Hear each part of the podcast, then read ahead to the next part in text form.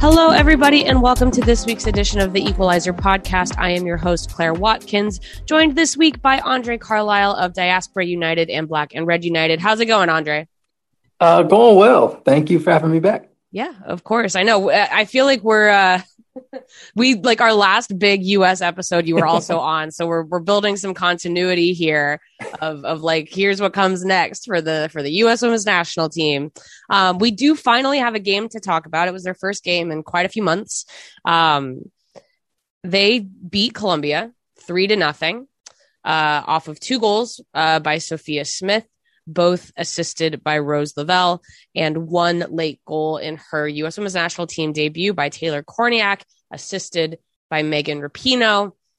Call it a little bit of a tale of two halves. The first half does end nil nil, though the U.S. does get a penalty in that first half that is saved.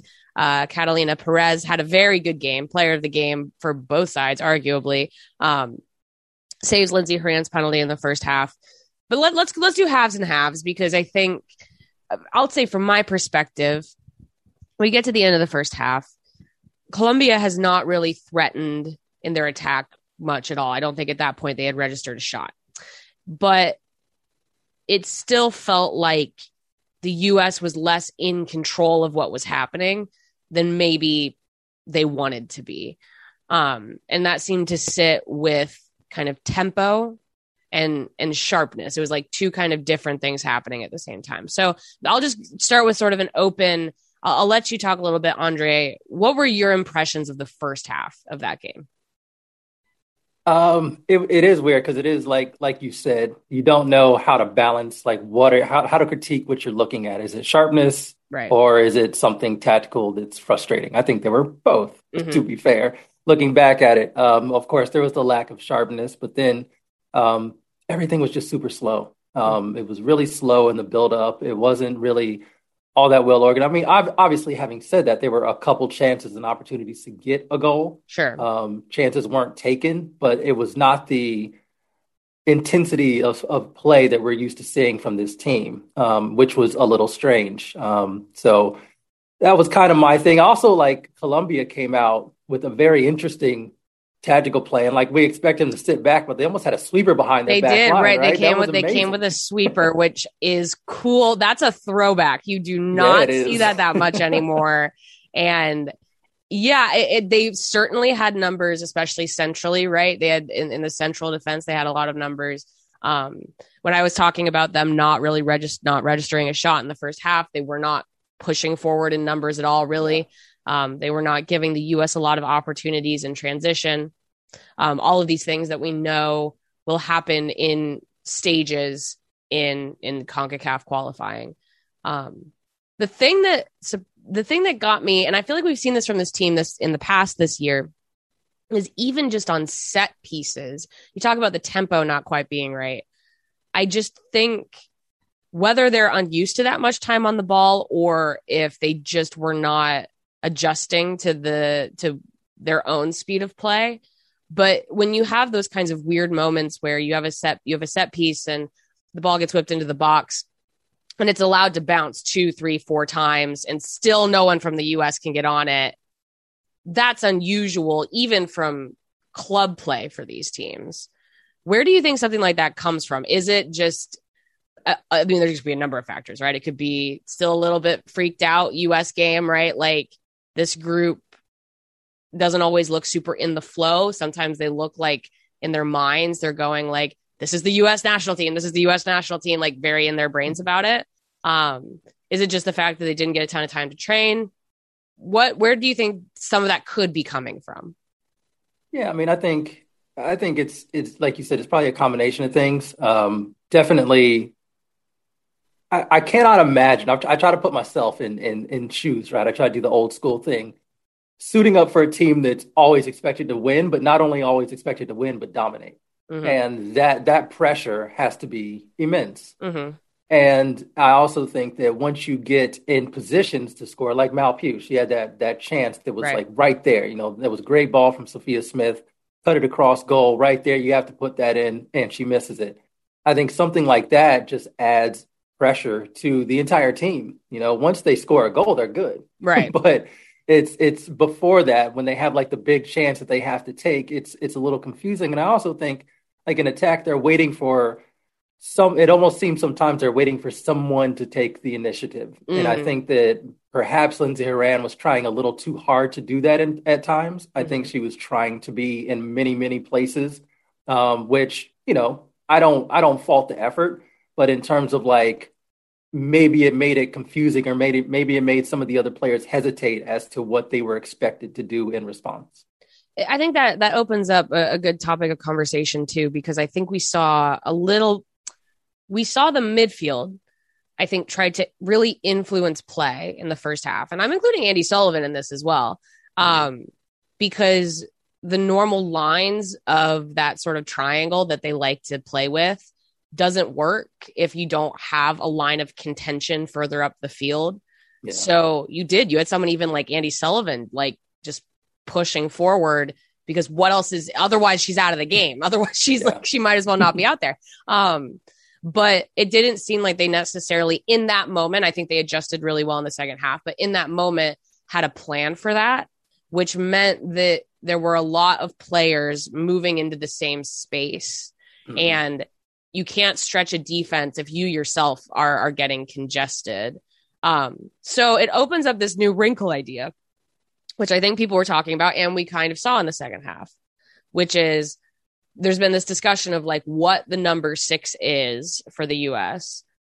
And with the understanding that they're going into a very particular tournament where they are just as likely to struggle in this kind of a game than in a game where they're getting beaten in transition do we maybe see a midfield at some point where there is no traditional six and they just are like all of these players are comfortable pushing forward and that's what we're going to do and we're going to let the center backs take care of the rest? Hmm. in certain games you may be able to get away with that. Yeah. Um, i am I, I, I tweeted it but i am concerned that the level of competition in this in this um concacaf w championship may not allow for the same sort of tactics that we saw against Colombia. I don't necessarily think anybody's going to be, you know, having a sweeper behind a back four, for instance, right? Mm-hmm. I think, you know, eh, packing midfield spaces and doing things like that, yeah, that's probably going to happen. Um, it's also going to be incredibly hot. Um, and, mm-hmm. and of mm-hmm. course, the altitude in Monterrey. So, like, there are other factors apart, up, up in addition well, yeah, I'm not suggesting they play but, Mexico like this at all. Well, yeah. Yeah. yeah. I just, I just mean like it, it's the number six is just an interesting position because I do, I do think that like you have players that can do it in a traditional way, but then are also flexible enough to get forward as well. Like Andy Sullivan is such right. a player; she can do that. Yeah, of course. Um, it's just going to be interesting to see how like they fit other pieces because yeah. you know Vlatko even after the game said in the second half it was they basically had two tens running around out there because you right. had Rose Lavelle and Ashley Sanchez, and that was what you needed. And so to me, it's like you know, and then of course Kristie Mewis has a I don't know what was it like 17 minutes or so uh, that mm. she ended up playing as a uh, as a number six and hit some some pretty good balls, but wasn't under a lot of pressure. So I don't I don't know. I still I still could I have concerns about the sixth position because the only true one we have is Andy, and we're mm-hmm. not bringing in anyone else to kind of even see how they did it.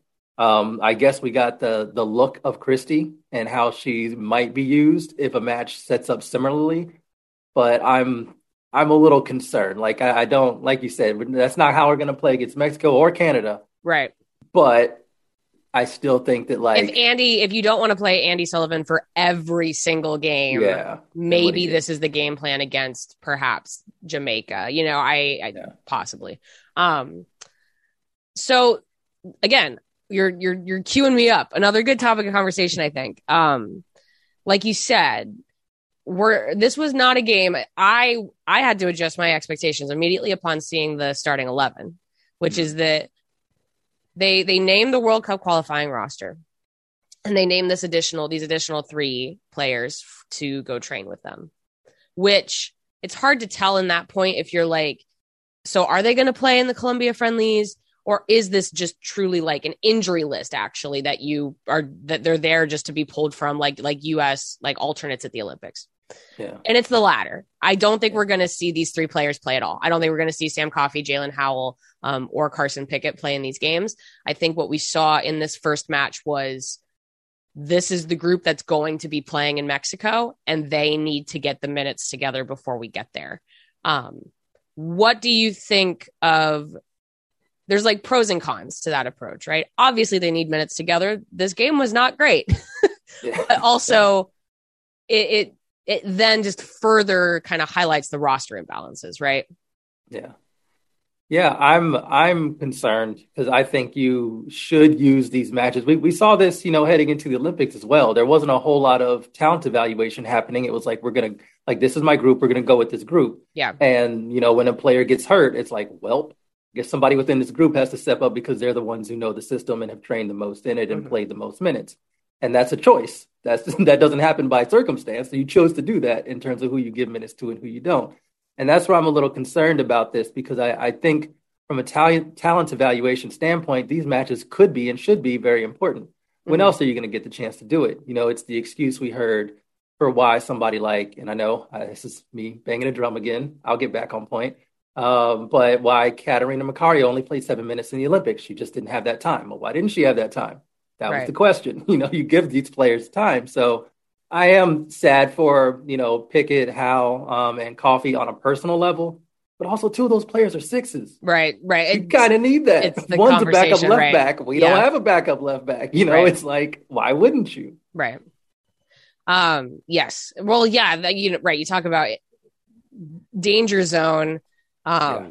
Emily Fox started this game and she is getting more and more comfortable with the team. Honestly, it's so funny. At this point, I'm like, she's good. Emily Fox yeah. is like, I'm, yeah. like yeah. I'm, not worried about Emily Fox, but I like watch the team. I'm not focused on her. I'm like, she's fine. She's doing great. Yep.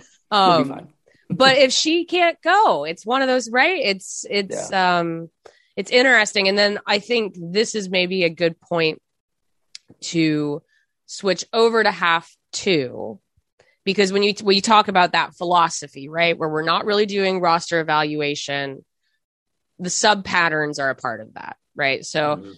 what we saw, I thought to me, felt more like a replicated game state of a sub pattern that you would see in the tournament than a here's some players we want to get minutes. It felt like they were replicating, okay, we need to get a goal so we need to have the right people for set pieces or penalties right?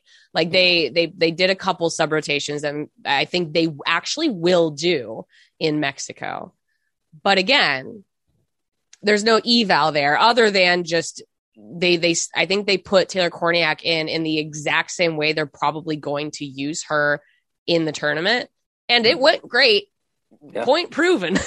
But She's tall. Um, but again, I I think that like the expectation that there's any tinkering going on, I think is not. I'm not. I'm not saying whether I think this is right or not, but I think that Andonovski is being like, no, this is what we're going to do, and so we're kind of going through those paces now. Is that kind of how you read it as well?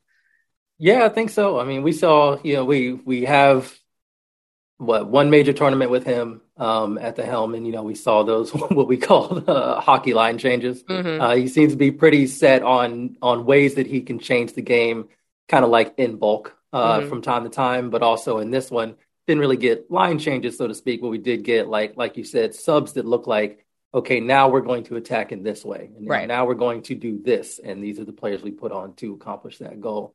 So yeah, I I did feel kind of bad for Ashley Hatch coming out because mm-hmm. I don't think she got much of an opportunity uh, with the group that she was out there with. You know, she started this match and it was it was as as we said, they struggled. They packed a lot centrally. They didn't really have a whole lot of service coming in from out wide. And I guess you know the reason why he I'm I'm going to assume that the reason why he started O'Hara over Huerta oh, for at right back is because of the familiarity of playing with Washington Spirit, trying right. to get her somebody on that side that's comfortable. But then if you're kind of not able to create service from deep, she doesn't have a whole lot to to to attempt to use uh, to turn the goal. So I was a little disappointed that that happened from a you know put on my Washington Spirit hat. I was mm-hmm. a little mm-hmm. frustrated about that, but you know as you talk about the second half, though, I mean Ashley Sanchez to me is kind of the story.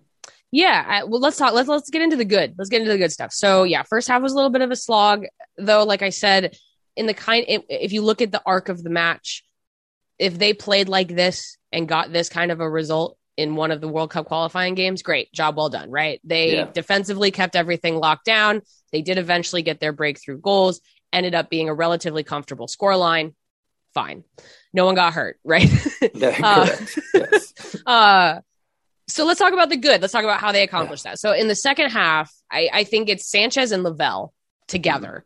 Um, the way Rose Lavelle plays with Ashley Sanchez is very different than the way she plays with Lindsey Horan, it seems Yeah. to me. Um, I also think we talked about this last time you were on. Horan was a much more of a holding midfielder for Lyon in in this latter, well, in pretty much all of 2022 so far and it felt a little bit like she, like you said she was overdoing it trying to flip a switch a little bit. Um, and that didn't necessarily work for who they had on the field. Uh, i think the other thing is we talked uh, or the, the chatter during the game was kind of a lack of width which was happening because we you had o'hara and fox kind of drifting centrally both of the wingers like to do the same. It, it- and it's not that drifting is a problem. Drifting can actually be really useful, but you have to know where your teammates are yeah. when you are doing that. Um, and so things opened up a lot more. And then, yeah, Andre, I know you've been you've been thinking about this a little bit since the game. Talk a little bit about what you saw in in Ashley Sanchez specifically, and and how she brought maybe some spontaneity into what was happening, and that kind of shifted even mentally how Colombia could even adjust to the U.S. attack. Yeah, and I think Vlatko hit on it um, in the post game. It's basically just saying like she's somebody that could, you know, beat players off the dribble. And Ashley Sanchez is just so unpredictable. Mhm. She is just and and she has a level of audacity that is hilarious to me. So I love watching her play because you don't really know what she's going to do, and neither does the defense. And sometimes maybe neither does she. Um, but she's she's a very reactionary player. So to me, it was just picking up the ball in those pockets, and you kind of force somebody to come out and close you down. And once you do that, if you're coming, if you're running at a player like Rose Lavelle or Ashley Sanchez in space, they're going to use that space against you and be able to beat you. And then the next defender has to react. And now you've got gaps opening up because of that and taking multiple players out of their position, but also sometimes behind the ball, given how well she moves. Um, and, and like you said, you mentioned that so many players in the first half are coming central. I think another change was Emily Fox was getting wide down the down the line a bit, Yep. and I think Ashley Sanchez found her a number of times through the line uh, for a cross, and that opened things up as well. So I think on both sides, the right and the left, Lavelle and, and Sanchez were able to do things that um, they weren't quite able to do when it was just Rose Lavelle and Lindsey Horan. Mhm. And Sanchez is just like, she's so fun. She's just so fun. I rewatched the the game or the basically the second half this morning to to kind of see like everything else that kind of happened. Mhm. And you know, she won that foul that Right. Rapinoe was able to find uh, Kornieck for.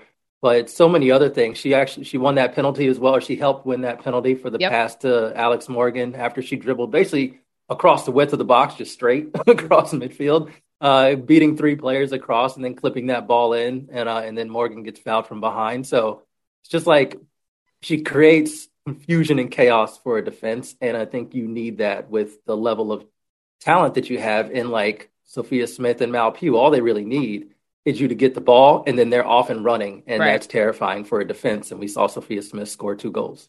Yeah, and and it's funny this the Sophia Smith element of it all, where eh, we're in this interesting moment with the U.S., especially as they're about to. It'll be interesting to see kind of how much mainstream coverage the U.S. gets for this World Cup qualifying. You know, it's not in the states, but I think quite a few publications are sending people down to Mexico. Um, it'll be on Paramount Plus. You know, it, I'll be interested to see if we get a little bit of the U.S. Women's National Team fever that we're used to, or, or whether it's a little bit more subdued. Sometimes qualifying is not as well uh, watched, but we're in this funny moment with Sophia Smith because if you just follow the U.S. She just showed up. if you Yeah. only follow the U.S. Women's National Team, she was not on that Olympic roster last year. She was still playing like with the youth teams in 2019. 2020 didn't happen, right? And then Silly. Now here she is scoring a brace. But then if you watch the NWSL, you're just like, yeah, she does that weekly. You know, it's just Yeah. like, ah, that's just Yeah. Sophia Smith being Sophia Smith. And so I do think that that lack of 2020, that 2020 black hole of a year really has us in this, these two realities of following the team where on our side, we actually forget how new some of these players are to the system. And then yeah. on the other side, they're like, I don't know who nine of these people are. Alana Cook, there's another, you know, it's like there yeah. you have these players that just were not in the picture last year who are who are carrying the whole team now. Um, and I think the other thing that you touched on which I think is a good. And this is also relevant for World Cup qualifying. And I am saying this because it's a reality. This is not like, again, not passing judgment. It's the way some teams are going to play. It's going to be physical. It is going to hurt. And, and and we know this. And and Colombia fouled 17 times to the US is 7. The US was awarded two penalties, both of which I thought in the moment were fine and fair.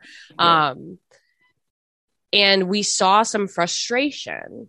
Um, certainly, we saw Pugh get real hot in that first half. Everybody saw that. Um, mm.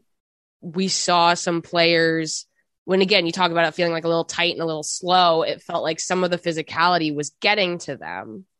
And I do think that one of the things about bringing Ashley Sanchez on is she didn't seem worried ab- about that. She has a particular kind of a, a, a gamer sort of a mind, which is that she was that that did not enter into her brain at all and i think that that's really important too because the moment you start bracing for the contact or getting frustrated by the contact then the other team is winning.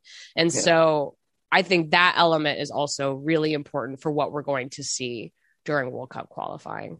Um, also shout out to the queen of that forever alex morgan. She's been getting been getting beat up for years yeah, pretty much. She ex- she exists on the team to take yeah. punishment. Thank yeah. you, Alex. Thank you for your service. Does it so well.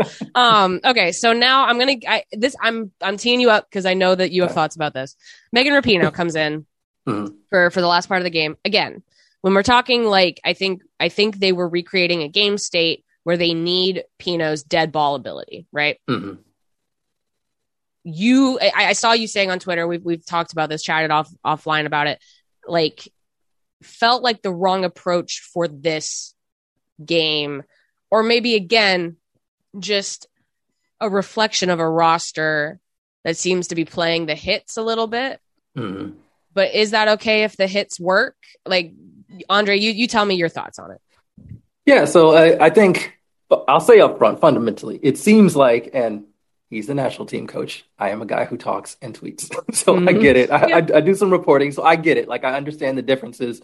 I just don't necessarily understand the approach because, like you said, there are some players who seemingly just popped up, and yeah. there are, you know, to the public who may not follow the NWSL who just popped up and are there. I think another such player who could have such, who could do the same thing as Trinity Rodman. Right. And that's kind of my my thing about it is yes it worked. You know you got the dead ball service. You got taylor, taylor she gets her debut goal. It's a great moment. It's what you need. From my standpoint of it though is that we've been watching megan rapinoe on the national team for a very long time right. Well her placement on the roster was predicated on not needing to see her do it to know she right. can do it. Right exactly. So it's like we we know what megan rapinoe can do. You know yeah. you put her in front of a dead ball. You know you're going to get good service. And yeah. i don't think that she's going to need a whole lot of time to be able to pick out a player who's six foot one in the box. Like right. i think that connection doesn't really need a whole lot of repetition. Sure. Um and game time. Training perhaps but yeah. game time i don't necessarily think so and my other thing is, I I really do think that you are going to need.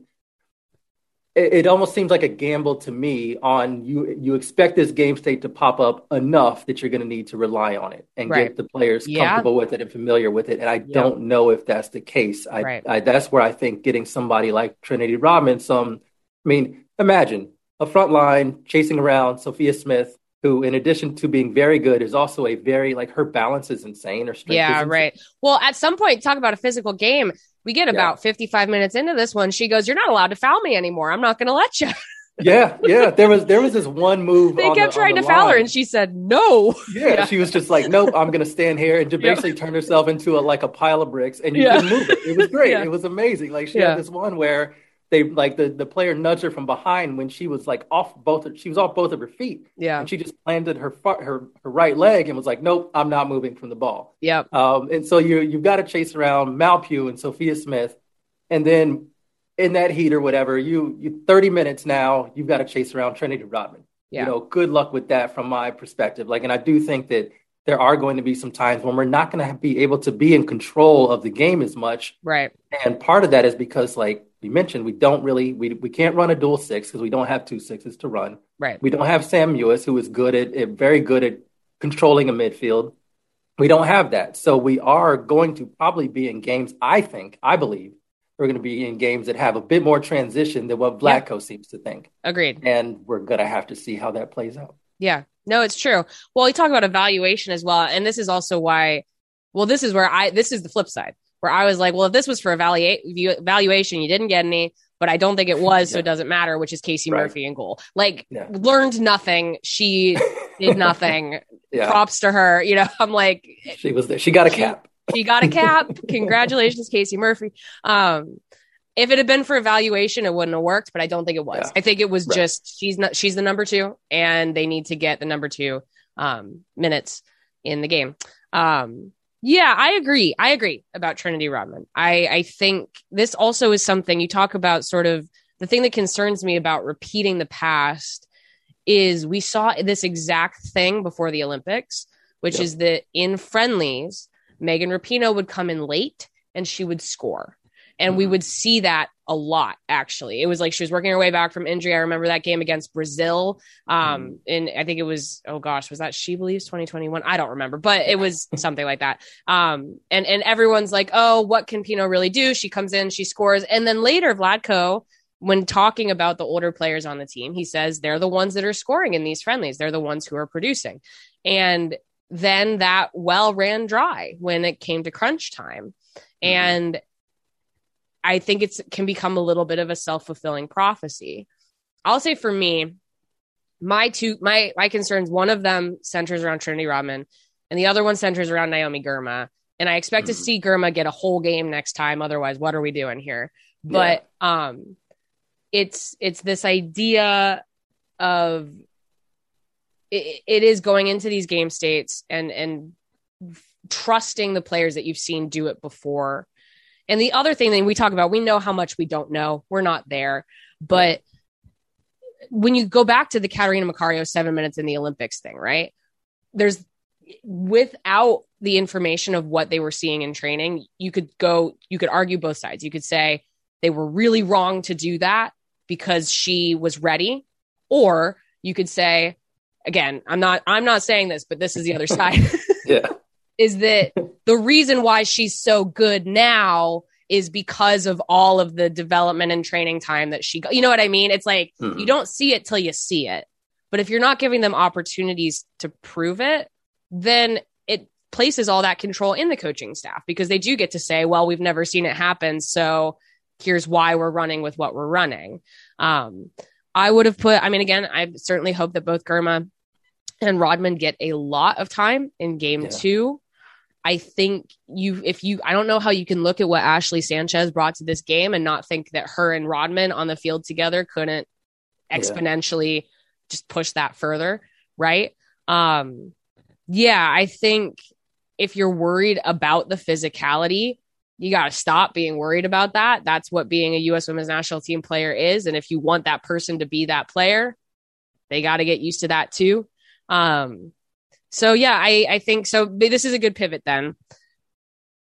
Generally, so that's mine. I, I want Naomi Girma to get a full a full game in the back, preferably probably with Cook. Get your two least comfortable, least uh, capped players in together. Get that, uh, build that. I mean, obviously they know each other. They're both Stanford grads, but just get that yeah. time in with the U.S. Girma's another one where I certainly trust her based on everything I've seen from her professionally, but you have yeah. to get her US minutes because the US playing for the US does weird things to your brain. So you need to be in it for a little bit. Right. Um, right. And then same with Rodman. Those are those are my two. Um and then for the midfield, I don't I don't know exactly actually. I, I, think that it's an interesting it's an interesting proposition. Maybe you start Kornieck, see what she can do with a little bit more time, see what she can do with the ball of her feet, you know. Um yeah, I, I'm I'm what do you think, Andre? What would you like to see in in game two? Yeah, that's the that's the other thing, right? What I would like to see is Andy Sullivan getting a rest. Um, yeah, for sure. Why That's not? what I would like to see. But again, uh, we we Yeah. we talked about all the six issues, so we'll see what happens there. Do you will you actually need a a legit six against Colombia if they're going to sit back that deep? Maybe not. So if Right. they're going, or to, are they going to sit back that deep in game two? Who knows? That's you the know? question, right? Yeah. Like, like if you think they're going to, okay, fine. If they don't, then what is Yeah. the question, right? Um, but yeah, I, I, I would like to see. I definitely would like to see Trinity. Although you know we had the conversation about game state, I just don't think that Vlatko. Maybe in some of these matches, he thinks that he's going to be able to rely on her for ninety or forty-five minutes, or or not maybe not ninety minutes, but start her or give her Right. forty-five minutes.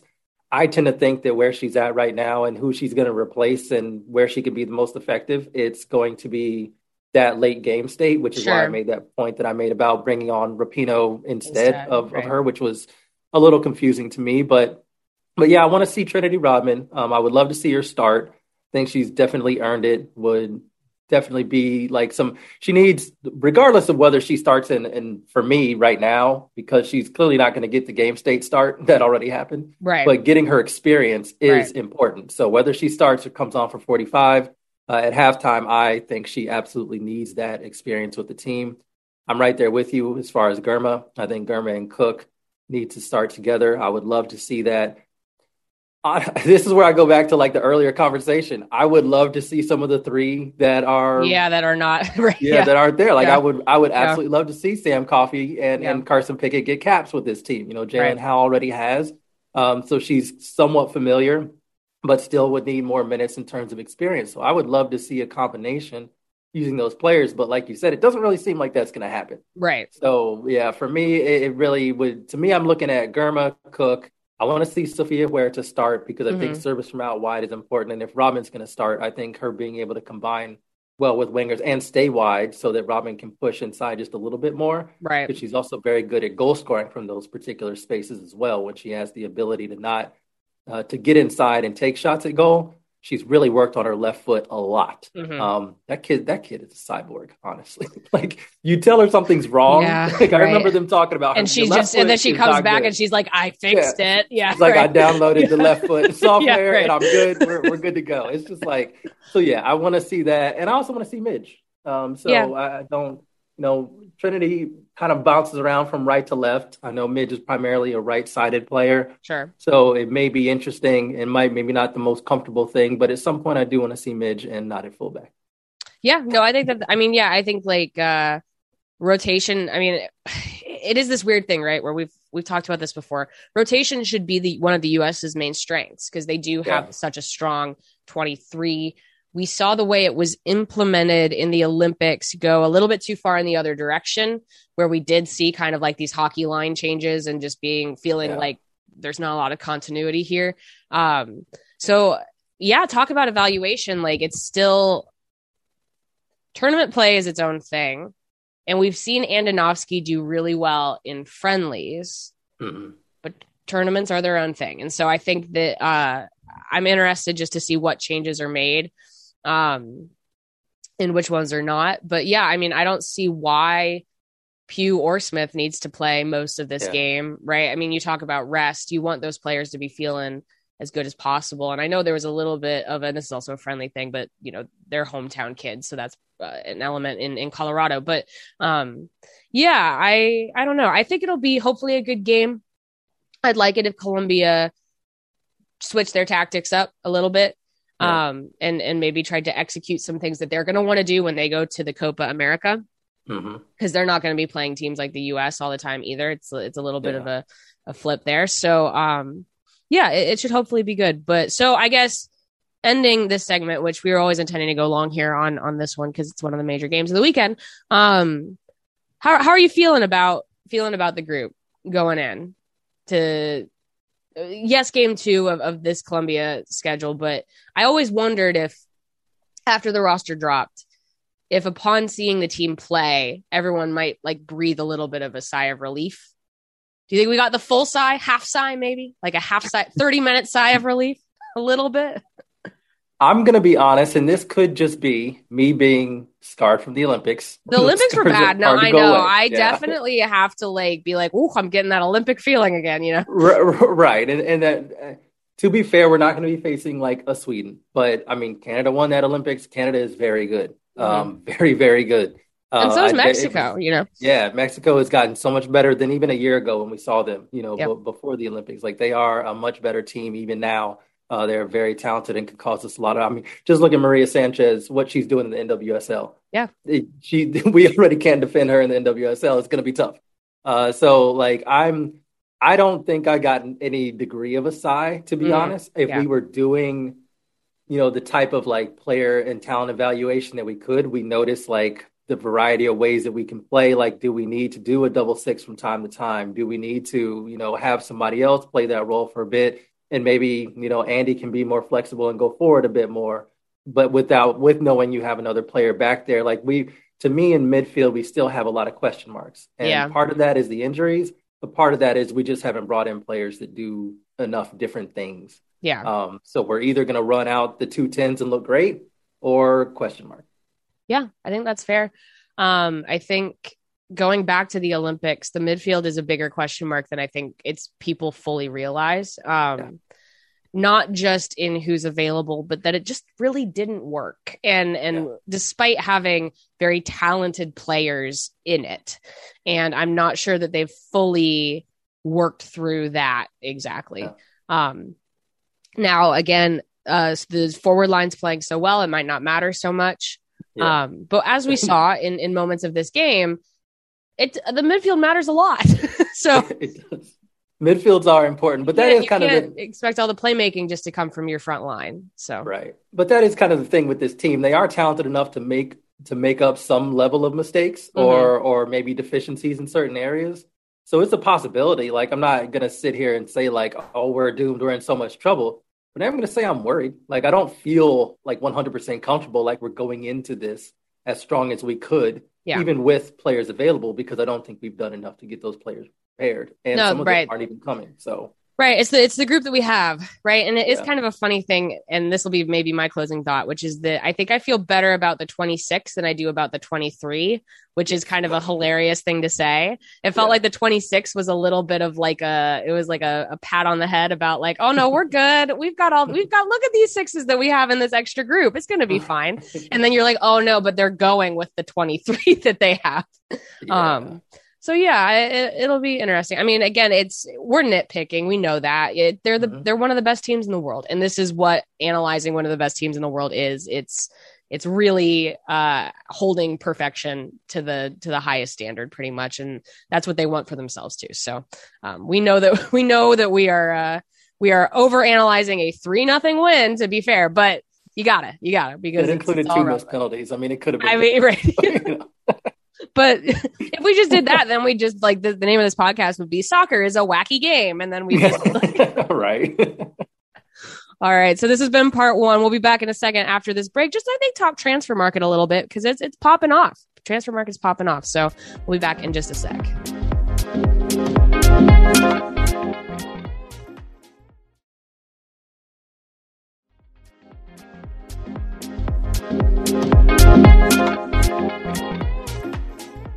All right, welcome to part two of this week's edition of the Equalizer podcast. I am your host, Claire Watkins, joined this week by Andre Carlisle. Please rate and review this podcast. Give us five stars, give us a rating. We will see it. We might tweet it. It helps people find us. It just does us a great service. So just take a sec, go over to Apple Podcasts, give us a quick five star rating and a review. We really, really appreciate it if you enjoy the show. So it, it's an international break, a lot of international friendlies this weekend. Um, it, the funny thing about many of them is they come with their own caveats. So I, I don't even really want to get too in the weeds with some of these results because it's hard from the outside to just be like, oh my gosh, Spain beat Australia seven to nothing. That seems bad, but there's context there or, or the England Netherlands matchup. So I think we're just going to actually talk transfer market a little bit because we've seen some movement. Um, both in leagues that are in their off season and in NWSL, which is sort of in this uh, revamp period. We've made it to this break, and, and teams are getting ready for the second half of the season. Um, maybe let's start with the one of today. Uh, and maybe we can put this into uh, a little. Well, this was this was a this was a classic trade, so we'll start with this. So Ebony Salmon is going to Houston. Uh, I believe Houston paid an initial $150,000 in allocation money with much lower numbers over the next couple of years. I think some of them are performance based, but the, the chunk of money that is going right now is 150K. Um, Ebony Salmon spoke to our good friend Theo at the Striker Texas and did not hold back, really. Said uh, she basically got pushed out in, in Louisville, that their new manager um, essentially stopped communicating with her. Uh, she was not getting playing time, did not feel like she could do anything to get playing time. So she requested a trade. Now, my first thought upon seeing this is just a little bit of, of happiness that Salmon is staying in the NWSL. Um, I'm glad she's not giving up on the league entirely because I think still think she can be a great player for this style of play. Um, so maybe let's just start with the Houston element. Andre, how do you think Ebony Salmon fits in with that Houston Dash front line? That, from a like personnel standpoint is super interesting because mm-hmm. I don't know. Yeah, I know, right? like I don't know how they are going to. Play. They don't play a front four. Let's just say that. Yeah. yeah. So like you got Nichelle Prince, you got Rachel Daly, who plays typically plays as forward. You have uh, Maria Sanchez, who we talked about, and now you have Ebony Salmon. And don't right. forget, you also have Shea Groom, who usually plays pretty high underneath. Right. Some a couple of those at least centrally. So this is going to be very interesting uh, how they put it together. But also, this is one of those things where I'm like, if a player like that is available, yeah, and you have the means to do something about it, you do it. For and sure. so I'm delighted that they did it. Um, I'm excited about their new coach that they just announced is coming in. So I am like really excited to see what they do with it. I'm hoping that Ebony doesn't have to move and like sit behind Rachel Daly for that, you know, to, to play forward. I feel like I, if they do anything, it would be the opposite. I think they might have Daly play a little bit more of a false nine behind behind Salmon. Um, I would love that. But you know, the weird thing as well is for me, Salmon has played so little in her two years here that mm-hmm. I no longer feel like I have a great handle on where she's best suited. And so it's going to be a little bit of a discovery process, I think, for everybody. Um, because she wasn't given a shot a lot in, in Louisville to, you know, she did play centrally when she first arrived. Um, but she wasn't always playing a ton by the end of the season last year. And then this year, her playing time kind of dropped off a cliff. And so it is going to take a little bit, I think, of them figuring out the best place for her. But certainly with Daly out for the for the Euros for the next couple of weeks, they have time to do that. So this is the right yeah. time for this kind of a move. But I agree. I don't know exactly where she fits. Maybe she does swing out wide on occasion. Maybe it is sort of Daly behind her, or maybe they try something very I don't know what they would try very different. I don't think it's worth it to bring Prince and uh, Sanchez further away from goal. I don't know. It's it's it's an interesting proposition. Yeah. Um, but like you said, if you have a player that it's known in the league has requested a, a trade, you go for it, right? Yeah. Um. Now Louisville, you know, I talked to Jason Anderson about this last week about how Louisville is this uh, team that has these individual pieces that I think are worth getting excited about. Um, Savannah DeMello is a rookie of the year candidate. Mm-hmm. Uh, Jessica McDonald is is excellent. Jaelin Howell is coming along nicely. Um, Emily Fox, like we said, she's at this point she just looks like a ten year veteran. Um, but it's these kinds of moves, these kinds of lateral moves that feel created within the organization unnecessarily maybe maybe that's like the biggest thing is that Louisville sometimes do does these things and I'm like I don't understand why this is happening. Within the context of each deal I'm like okay fine. But why is this happening? Saw yeah. that with with even just moving Tobin Heath's rights right?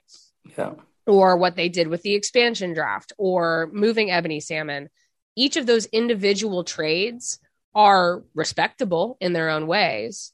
But in terms of a full narrative for a club, I just like, I don't, I don't see where this is going, I guess is maybe how I feel about it. What do you think? Yeah, I would 100% agree. And the weird thing is, like, the Ebony Salmon signing to me was like one of the, like, probably the best forward thinking, interesting right. things they could have done. And then the new coach comes in, doesn't play her, reportedly what she says doesn't speak to her for a yeah, while uh, right. after she requests a trade, and then That's it. So I don't really understand. I mean, she she Louisville in their inaugural season obviously did not play all that well. You know, right. second bottom in the league, and they only scored 21 goals. Ebony Salmon scored six and assisted one. 33 mm-hmm. percent of their whole goal production their inaugural right. season, and then just apparently she's not good enough to even get on the pitch. That's confusing. I would right. have a lot of questions about that, but apparently, I mean, I guess good job on getting the money. But my yeah. other problem is there's there's like using the there's like asset collection, right? Mm-hmm. And then there's what are you doing with them? Yeah. And they've gotten draft picks right, so that's good. But those are also draft picks you can't really miss. Right. right? like Jaelin Howell, you're gonna take. Yeah. Emily Fox, you're gonna take her. No, they did good in getting, you know, Jess McDonald. I thought that was a very clever move as well. But in my mind, I thought like, oh, this is going to be a great one-two punch with her and Ebony Salmon. It's going to mm-hmm. look amazing. I think they're going to work together very well. Jess McDonald is like the NWSL assist leader. She's going to be able to feed those balls through. Ebony Salmon is going to run onto them. They got something going there. Doesn't work out that way. Okay, all right, but it's like you're you're right. It's like what's the plan, and also what are you prioritizing ahead of a plan? Because I right. don't know how Ebony Salmon was so important for them, and then all of all of a sudden gone. Right? I think it also speaks it, it speaks to the disconnect probably between general management and their head coach as well, and yeah. that's never a great sign. Um, where you have a general manager making a certain amount of moves, and then you have a new head coach come in and say, "Don't like that, don't like that. We're going to move in this other direction." I remember at the beginning of the season, I, I think Kim Björkegren was asked. It was asked about Salmon and if it was a system thing where he didn't want to play with a two front or something like that.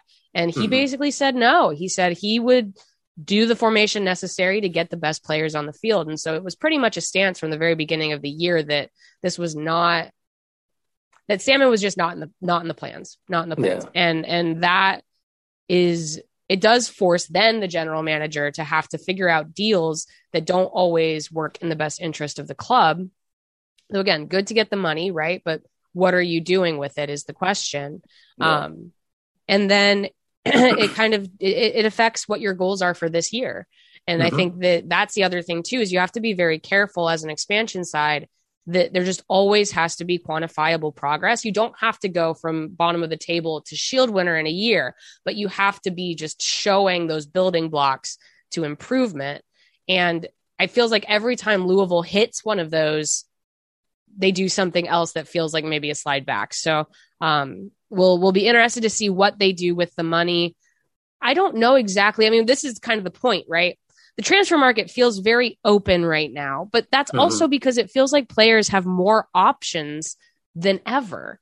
And yeah. so if you're a team like Louisville, I mean, we saw like we saw what? We saw Lucy Bronze kind of rumored she probably her agent probably spoke to a couple of NWSL clubs Mm-hmm. This is a little bit of an extenuating circumstance because she goes to Barcelona, hard yeah. to compete with, right? Yeah. But then you also you have like speaking of Barcelona, you have like Jenni Hermoso, who I think was looking in a lot of different places. She's going to Pachuca in, in Liga MX's Femenil. Now that's a partially a money thing. There, there have has been talk that that's a large, large contract. Um, mm-hmm. There are also other cultural reasons why a Spanish player might feel really comfortable in Mexico. I think it's great. Um, yeah. But I think that you can get the allocation money, but if you've done enough lateral motion with enough players kind of not happy about their time there in the league, and then people outside of the league have other places they can go, it changes the landscape for you in the transfer market so that maybe you do just have to rely on the draft. And and teams have become very good working the draft but then what are you using the money for and so it just becomes kind of yeah. this this circular thing um where i yeah it'll be it'll be fascinating to see what happens with racing louisville and i actually want to pivot this over now to the, to the other the other kind of big intra league motion in the nwsl because this is rare we got something very very rare which is that taylor smith uh, cleared waivers. So her contract, I don't, I don't know if it was a, it was, a, they said they mutually parted ways. I don't know if it was a mm. buyout or, or, or a waiver wire, but usually when you have a player that maybe they've asked for a trade or you truly both have identified that that would be best for them. Trade is the is the operative word. Mm-hmm. It's really rare in the NWSL to let a player go for free with the understanding that she's going to be picked up by another team. Yeah. Usually you do a trade for money like Louisville did. Doesn't have to be player for player. And in fact, I think at this point player for, player is frowned upon because that's where you start yanking people, but yeah. Um you'd get something, a draft pick, money, whatever. So for you Andre, the fact that North Carolina waived Taylor Smith and she signed with Gotham North Carolina is still at the bottom of the table, though they're going to have the ability to climb. Does that raise alarm bells at all? Just to be like, what went on there that they let her go for free? And they really have not set their starting 11 yet. And she played for them quite a lot in the Challenge Cup. Yeah, that was the interesting thing for me is that I thought she had found, you know, a good environment. It looked mm-hmm. like it from her performances. Um, right. Of course, we've said this, you know, in, in part one, we don't know what goes on at right. training and behind the scenes, but it looked like she was in a good spot. She's playing very well, contributing to that team in attack. You know, not just playing as a fullback. I thought she had a better a better position suited for her and what she's actually very good at, and I was excited about that. Um, and so this comes out of nowhere. So like, yeah, it raises a lot of questions just on the face of it. But then yeah. I think you also add in, you know, North Carolina courage and the, that front office there and some of the decisions they have made. And I've got even more questions because I don't like there are certain front front offices that you kind of give the a bit of the benefit of the doubt to. You know, right. if OL Reign does something, you're like, okay, I I would like to know their explanation, but I'll like I kind of I'll, I'll wait to hear what they have to say about it. Um, especially recently, maybe not with the hiring of Benstiti, but you know, recently been good. Um, but like this one, I just feel like I have a lot of questions that I don't believe are going to be answered, and yeah. that is not a good feeling to have. So I right, and hope it's she does well funny, at Gotham, but I'm scared. Yeah, and the thing that's interesting is it's not really Smith specific for me. It's not yeah. just you know what what happened with Taylor Smith. It's more just like what's going on there. You know exactly. Yeah. yeah.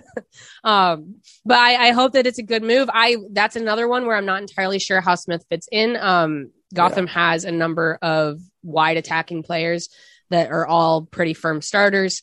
I don't know. Maybe they are still thinking her for outside back. I, I don't know, but I think yeah. that she's a player that she's the kind of player that you want on your team, no matter what. So I think that that's a great signing. Um, and then yeah, there's just been there's been some other movement in in Europe. We saw uh, Kadeisha Buchanan. She's going to go play for Chelsea, which I know Andre you are very excited about. Um, yes. Ecstatic about. Yes, um, that move is interesting to me because it does seem like it's really just to like need a new challenge, sort of a thing. Yeah. I think she had a good experience at Lyon. She had been there for a long time since she was quite mm. young, um, but just wanted to try something new. Um, we've got Lieke Martens to PSG. Mm. We're seeing some reports that that Katoto is probably re-signing with PSG. No one's really sure at this moment. Um, yeah, does it seem like what do you think it is that that's spurring a little bit of a more active transfer market this this summer? Is it is it bigger investments? Is it the opposite? Is it still some teams really struggling to make their players feel supported? We saw Alessia Russo um, say yeah. some interesting things about Manchester United. Now that's a, another deal that's still kind of up in the air. Um, yeah. I, I'll say I'll maybe I'll give my thought and then you can tell me if you agree. Which is we're in this we're in this gray area where I do think that salaries are consistently rising in the NWSL mm-hmm. and out of the NWSL. I think that standards are not necessarily always rising with the salaries.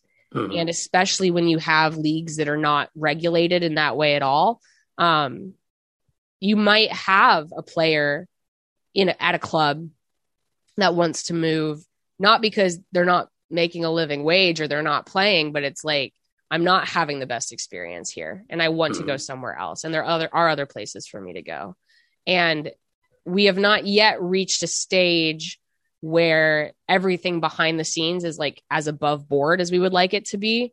And mm-hmm. I think that drives player movement as much as anything. We've seen a lot of players leave Manchester City. It, it's just whether, you know, not to go so far as to say that it's like mistreatment, but enough to have someone pursue other opportunities. Is that kind of the read that you're getting with some of these moves?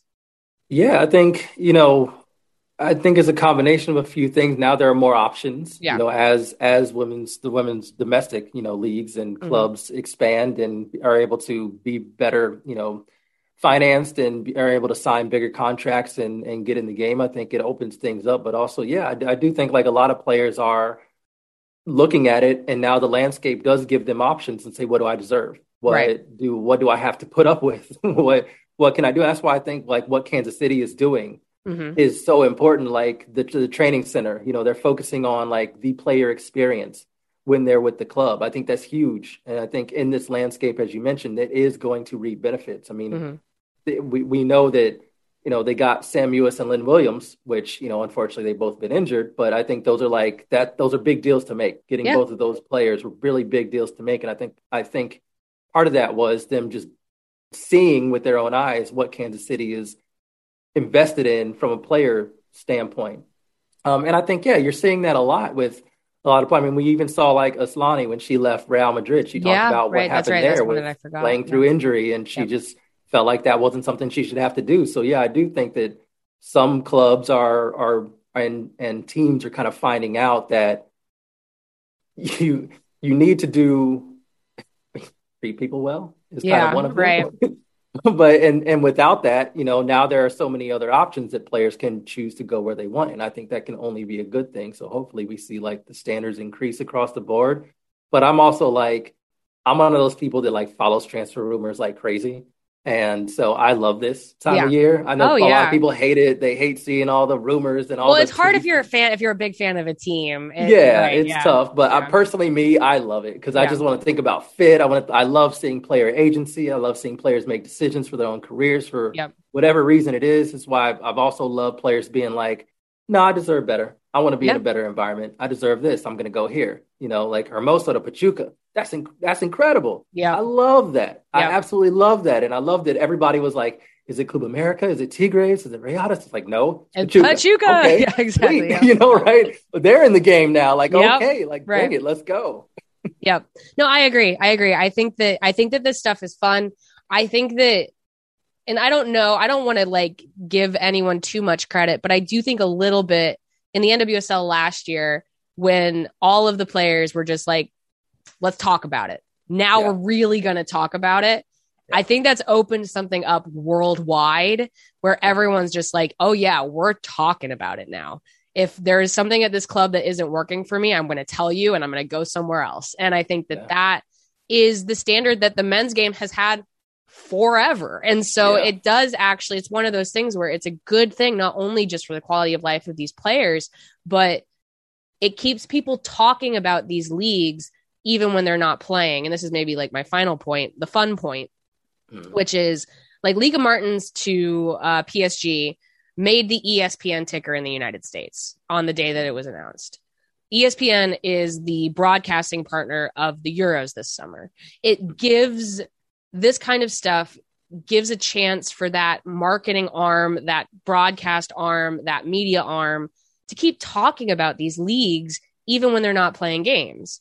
And I think that's really important. Every other league in the world has that where you've got some you got dudes sitting in chairs talking about whatever thing might be happening uh, Mhm. even when games are not being played and i think that that is a really important part of of keeping this like a year-round conversation for people um and and i think that we're taking a big step forward there so i like i like seeing that as well Yeah, I think that's a very good point. Now, obviously, on the on the women's side, you want to see it less. Uh, some of these moves have been less so for like well right not for bad. bad reasons Yeah, yes, but but you do like that Lieke Martin, Martin's move was Yeah. very intriguing. You know, Yeah. we saw some of the you know maybe some like vague social media posts from teammates as well. You're like Mhm. the whole like getting into the whole thing is like sports are entertainment to me, and I Right. always look at them like that. I think players are personalities, but also humans. So I love to see like all of it combined together. So I think that's why some of these like off-season moves are interesting. And like you said, I think it is good to talk about like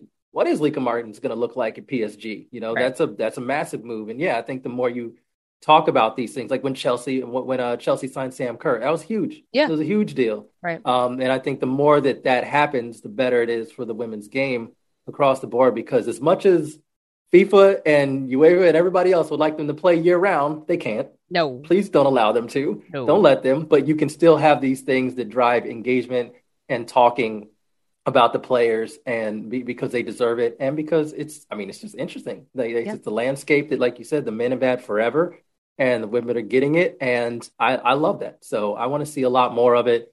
Bring me all the transfer rumors. Bring me all the yeah. bring me all the speculation. You know, I I don't care. Like yes, like don't give me like made up stuff, but but like I love all of it. So I'm here for it.